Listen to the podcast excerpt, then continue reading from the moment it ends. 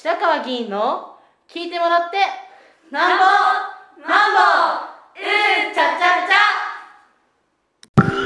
ちゃ、えー、皆さんこんにちは。今日は9月の6日、えー、火曜日の午前11時20分を少し回りました。えっ、ー、と、明日ですね、えー、9月の7日水曜日の午前10時から越谷市議会9月議会の一般質問が始まります。私はまあ1番ということで、明日午前10時から越谷市議会本会議場で一般質問いたしますので、まあ、その一般質問のポイントなどについて今日は解説をしたいと思います。えー、もちろん、あの明日、市長や教育長との答弁がありますので、まあ、この通りに行くかどうかは全くあのお約束はできませんが、一応こちらの趣旨ということについてお話をしておきます。えっと、質問項目はですね、大きく2つあります。1つは、えっと、越谷市国土強靭化地域計画についてというのが大きな項目です。2つ目の大きな項目は、越谷市公共施設等総合管理計画についてということです。で、この1番目のですね、国土強靭化計画というのは、まあ、国が法律を作ってですね、えー、いわゆるその災害対応ですね、えー、現状でもですね、3.11以降、地震や、それからあ水害その他ですね、あるいはまだ今日も暑いんですが、熱中熱帯夜が猛烈に暑くて起こるさまざまな災害の対応ということと、えー、まあ、に対して同時にですね、えっと、その災害が起こらないようなですね、予防策、あるいは減災策というのをですね、えー、法律上規定をいたしました。えもちろん越谷市にもですね、えー、同じような地域防災計画をはじめ、さまざまな災害対応の計画はあります。ありますが、あと特にですね、えー、この緊急の、例えば電車が止まった時どうするかとかですね、え、水道が出ない時どうするかとかですね、ことも含めますし、先ほど申し上げた通り、えー、起こらないようにしていく、減災や防災をしながら、ああ地域の安,、えー、安全対策をどう取るのかということが主力になります。したがってですね、その計画の領域はもうほぼ越谷市全域になりますし、全域になるということは、市民の皆さん全員が対象になるということで、でいくつかのですね、基本的な視点があって、一つはですね、まあ、これは、まあ、越谷市内の課長さんをはじめ、部長さんをはじめですね、町内で、え、まあ、計画を作ったんですね。で、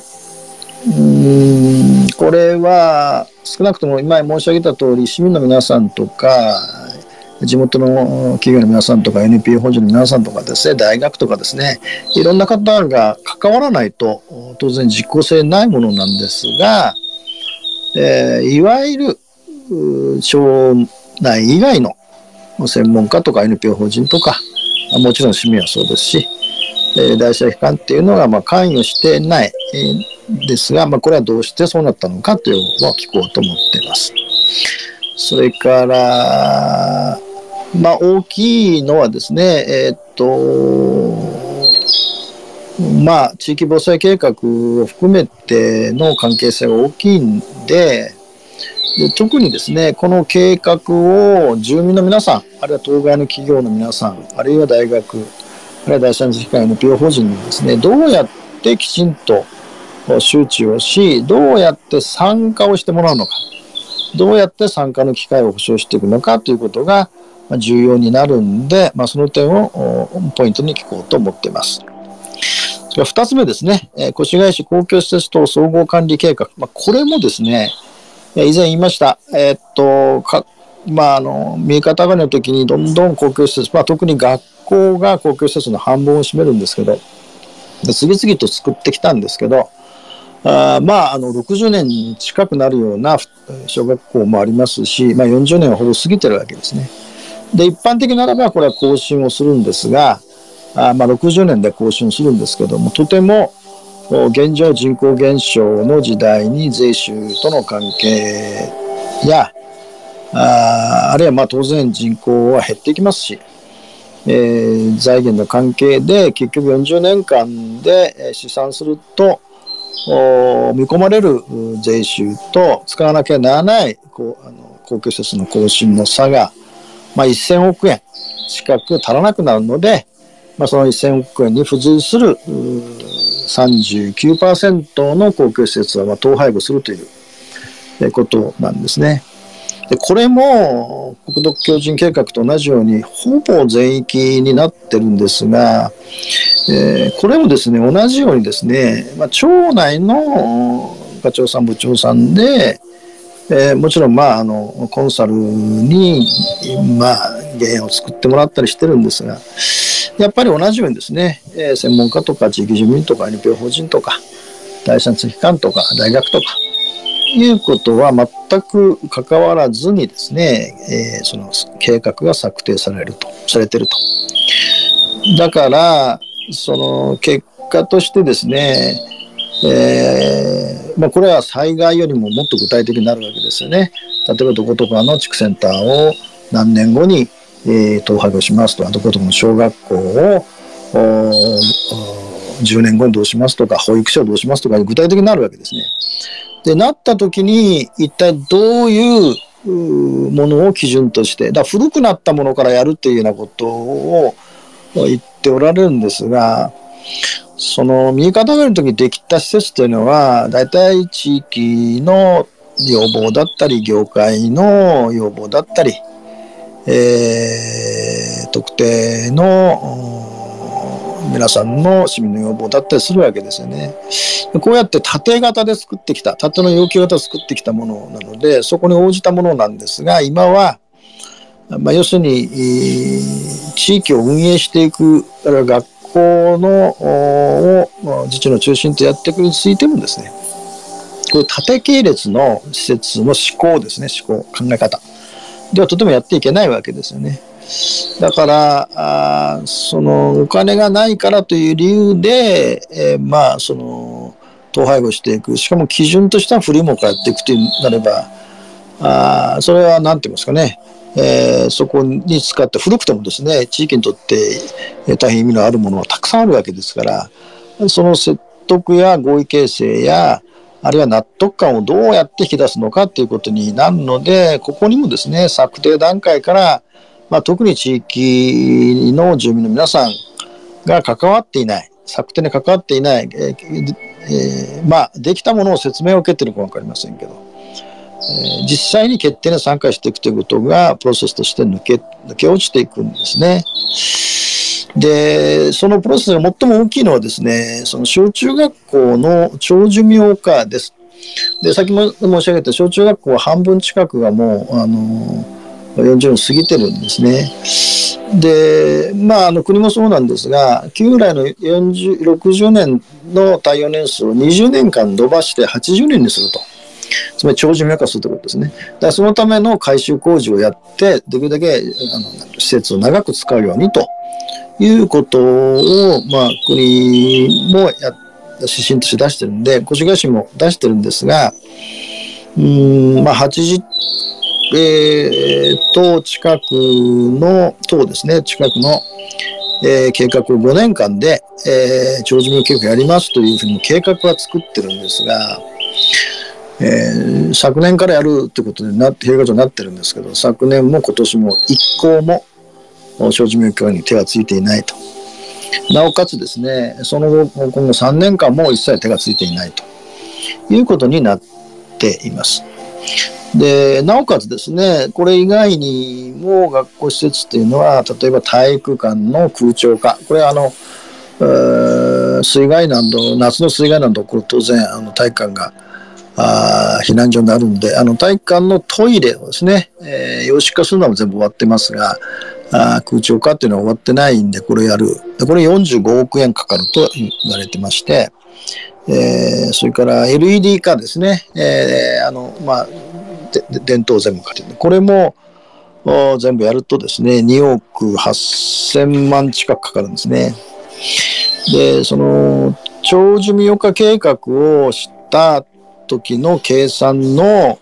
5年で100億円というのは単価計算で5万円ぐらいの1平米ですね。で、計算で出してるんですが、今、あの、物価高騰もしてるんですが、8万円近くに上がってるんで、